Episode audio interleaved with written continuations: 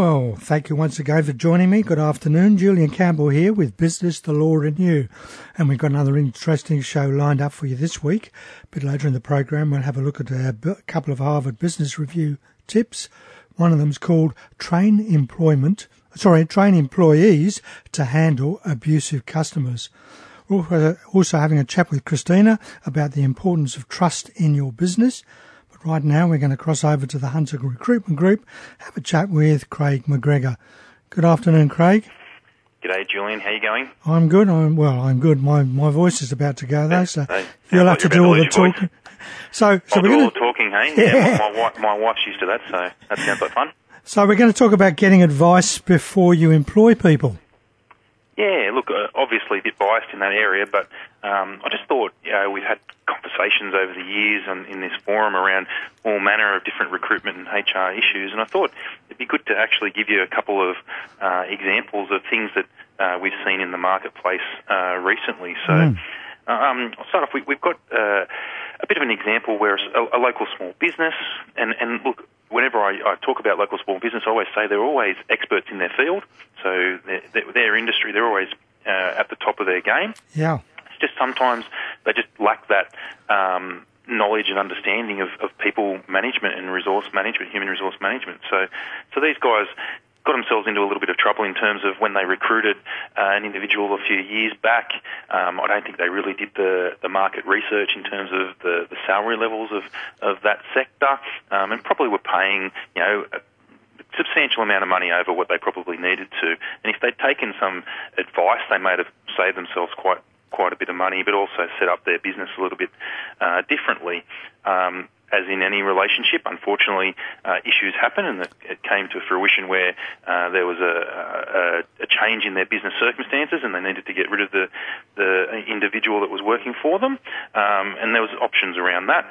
Um, but what happened was, is the contract of employment that they established was one of those ones that they just took off the internet. Mm. It had a, a fairly lengthy um, notice period, which had to be ad- adhered to at the termination or the end of the employment life cycle. So, again, a cost that may have not had to be bared if there was some preparation up front. So, it's just those little things I think that being an expert in your field is great, um, but getting advice uh, outside of it is, is useful. And there are a lot of places where you can do that.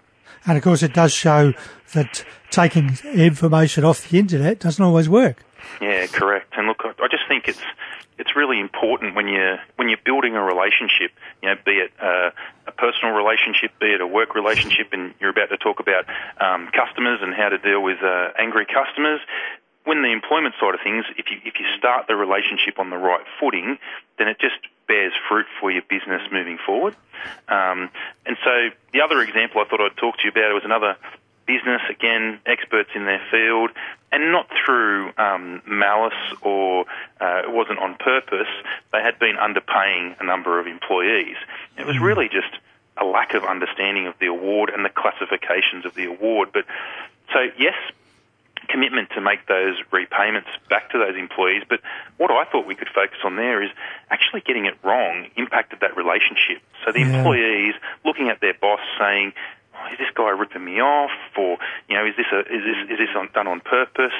Even though it hasn't been, it's hard to then manage that. So if you get that information correct up front, then your employees obviously trust you more. But it's also you know, it just filters through that relationship. So really important, and and and those things can really undermine that employment relationship. So I think it's really valuable to get that information up front and be, be mindful of it and understand it's very important.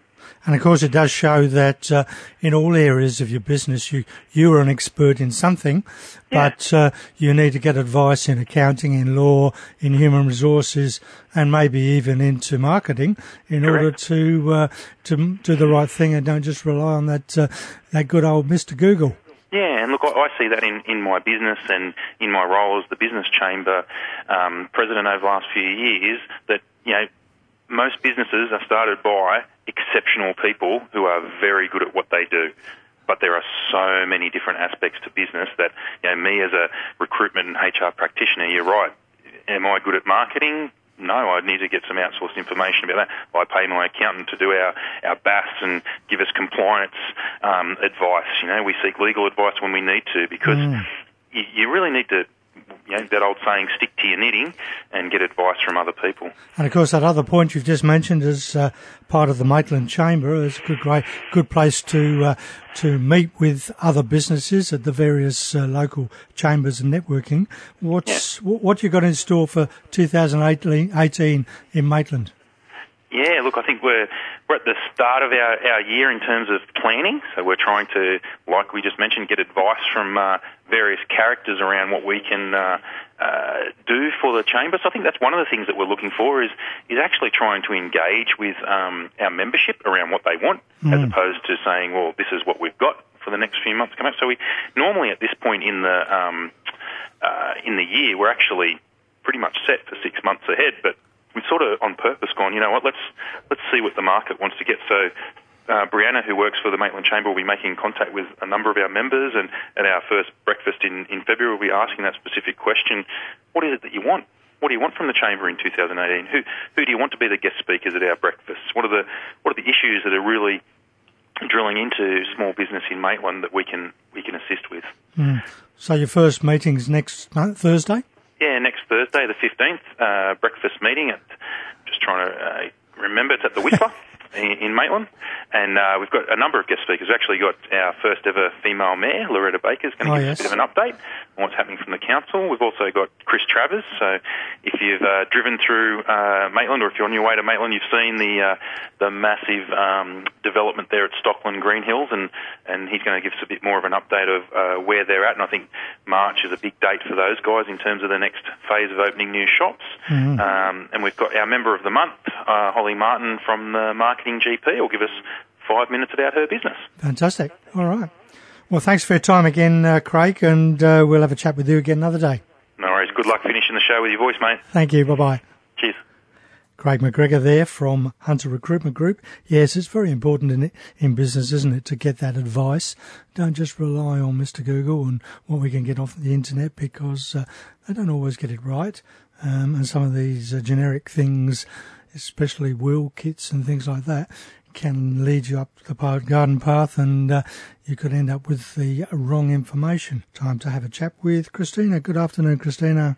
Good afternoon, Julian. How are you today? I'm very well, thank you. And uh, we're going to talk about the importance of trust in your business. Yes, and I think, you know, all the, the common um, questions that are being posed at the moment, you know, around around politics and what's happening and governing and, you know, the latest scandal with Barnaby Joyce and things like that. And everyone's going, is it our business? Isn't it his private life? And a lot of people have an opinion that it's the whole issue of trust that we're needing to deal with. Now, we actually know that trust is super important in a business culture, uh, and so that that's not a new concept um, in itself. But what we're what some of the research that I've been reading lately um, has a ha, distinguishes trust from transparency. And just like we know innovation has been a, a word that, you know, um, had meaning and that it was bandied around, and now we're coming back to, you know, the true meaning of innovation uh, when people are using it in, in terminologies in, in reports and everything. The same is true of transparency. So transparency has been a buzzword, mm. uh, and everybody's going, you know, we need to be transparent, we need to be transparent. But what does that actually mean to an organisation?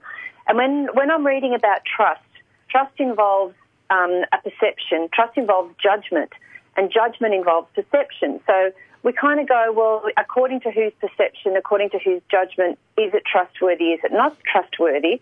But when we delve into what transparency actually means, um, and transparency by definition means, you know, showing everything as it is, putting everything out on the table, not hiding anything, uh, and there's been some case studies recently of organisations that have gone, well, you know, or actually not even recently, but I know we've talked about Ricardo Semler before, mm-hmm. and what they, they did was actually go, here's what everyone's earning, here's what the budgets are for each organise, you know, for each circle within the organisation.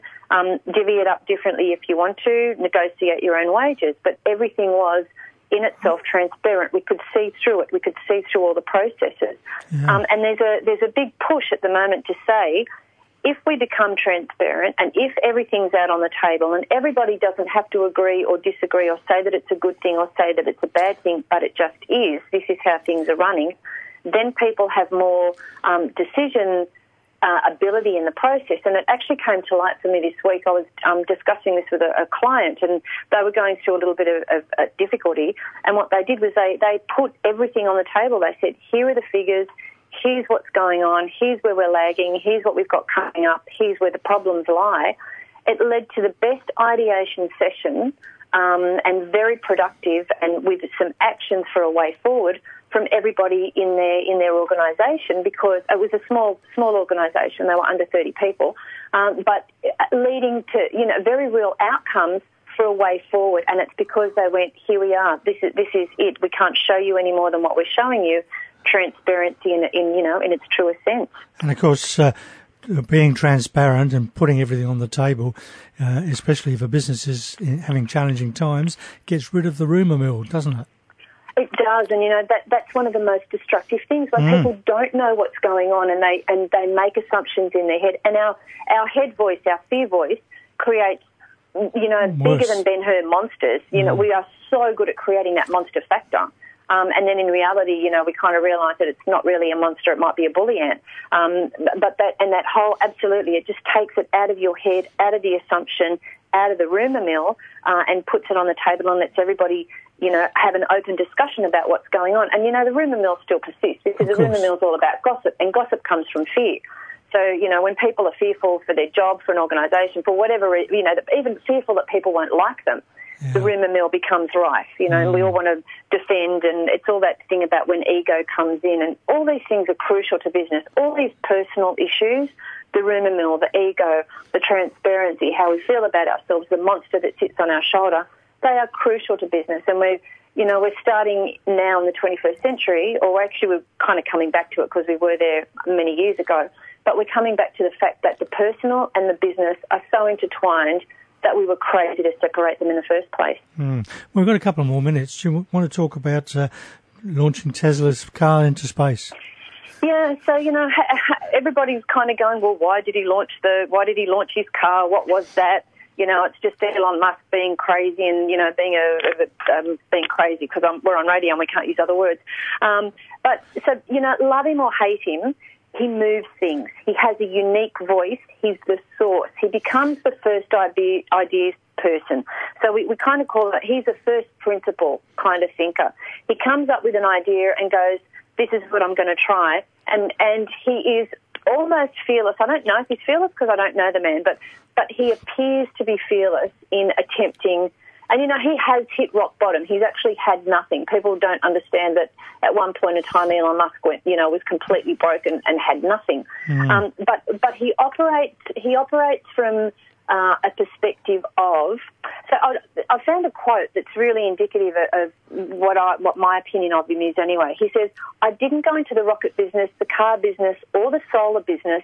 thinking this is a great opportunity. I just thought in order to make a difference, something needed to be done. I wanted to create something substantially better than what was before. And that is, if you look mm. at all the projects, if you look at the Tesla battery, if you look at um, why he is into the into the space race, if he is, so he's hired, basically hired, you know, leased the NASA launch pad and they've had countless of experiments, and this is, you know, now I think they've had 23 successful rocket launches and rocket re-landings. But it's taken time and dedication and persistence and effort for him to do that. And the reason, the, you know, the reasonings behind why he does things, if you think about the Tesla car, you know, people said, why did he create a $200,000 car? Nobody can afford it. But he created the $200,000 car, had a limited edition, so that the people that bought it could then fund through those profits. He funded the $135,000 car, and he did the same thing. It was a limited edition, so that people he could then fund the $65,000 car, and now he's funded the $30,000 car, which is you know kind of the average price, US dollars that is, the um, the average price of a new car. So what he's done is he's he's used the expensive elite models to come back to make the car affordable. And he's, they're thinking, when I was at the Tesla factory um, in May last year, the, the whole principle that they operate out of isn't they want to make a great electric car. The principle is we want to make the best car so that people can't go past the electric car um, for you know for for a fantastic automobile, and therefore why wouldn't they buy it? Mm. And the whole principle that he's doing that is because he believes in clean energy. You know, he really does believe that that we're polluting the planet. And so there's lots of people that go, why did he put his car into space? You know, they want they needed to test particular weights. They wanted to make sure it was something that if it got destroyed, it was a, it didn't matter. Yeah. So there's a whole lot of re- with everything he does, there's a reason behind it. Right. Um, and you know, people perceive things one way or the other. All right. Well, thanks very much for your time again. We'll uh, have a chat with you next week. Look forward to it, Julian. Have a great week. You too. Bye bye. Bye. Christina Gerakiteys there. Importance of trust in your business, and then of course, uh, a true entrepreneur. We've got time for one of our Harvard Business Review tips. This one is train employees on how to handle abusive customers. Sometimes the customer is not always right. Certain customers, whether they're unforgiving, obnoxious, or overly needy, can hurt employee morale, put your company's reputation at risk, and prove too costly to serve. It's important to cl- clearly define your ideal and non-ideal customer and then train employees on how to deal with the latter. They are, after all, your company's frontline eyes and ears. They must decide which customers are worth working with and which are not. Companies often don't conduct special training to handle entitled and abusive customers, leaving employees to improvise. If they're operating under the cliche of the king, customer is king and trying endlessly to please every whim, it can hurt your bottom line. Provide support by explaining which problematic customer behaviours to look out for and establishing a process for how to respond. This will help them to be able to make more effective on the spot decisions. So it's a couple of interesting points there, isn't it? And we've been talking earlier about making sure we get support, and uh, one of the things that the government provides is the Business Connect bus through the Business Centre in Newcastle, and the Business Connect bus is visiting the area next week. So uh, Warners Bay on Monday the 12th of February, Hamilton Tuesday the 13th of February, Newcastle uh, East Wednesday the 14th of February, Terrigal Thursday the 15th of February, Avoca Beach Friday the 16th of February. So if you're interested or want more details, you can get information from the Business Centre on 4925 7700 or visit their website.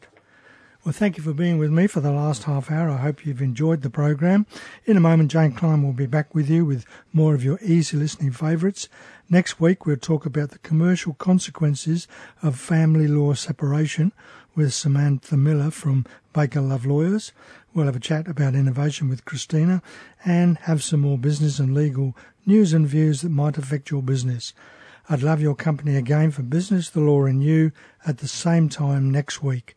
Until then, have an exciting and prosperous week. And as Oprah Winfrey once said, you know you're on the road to success if you would do your job and not be paid for it. Thanks for listening to this podcast from 2NURFM at the University of Newcastle.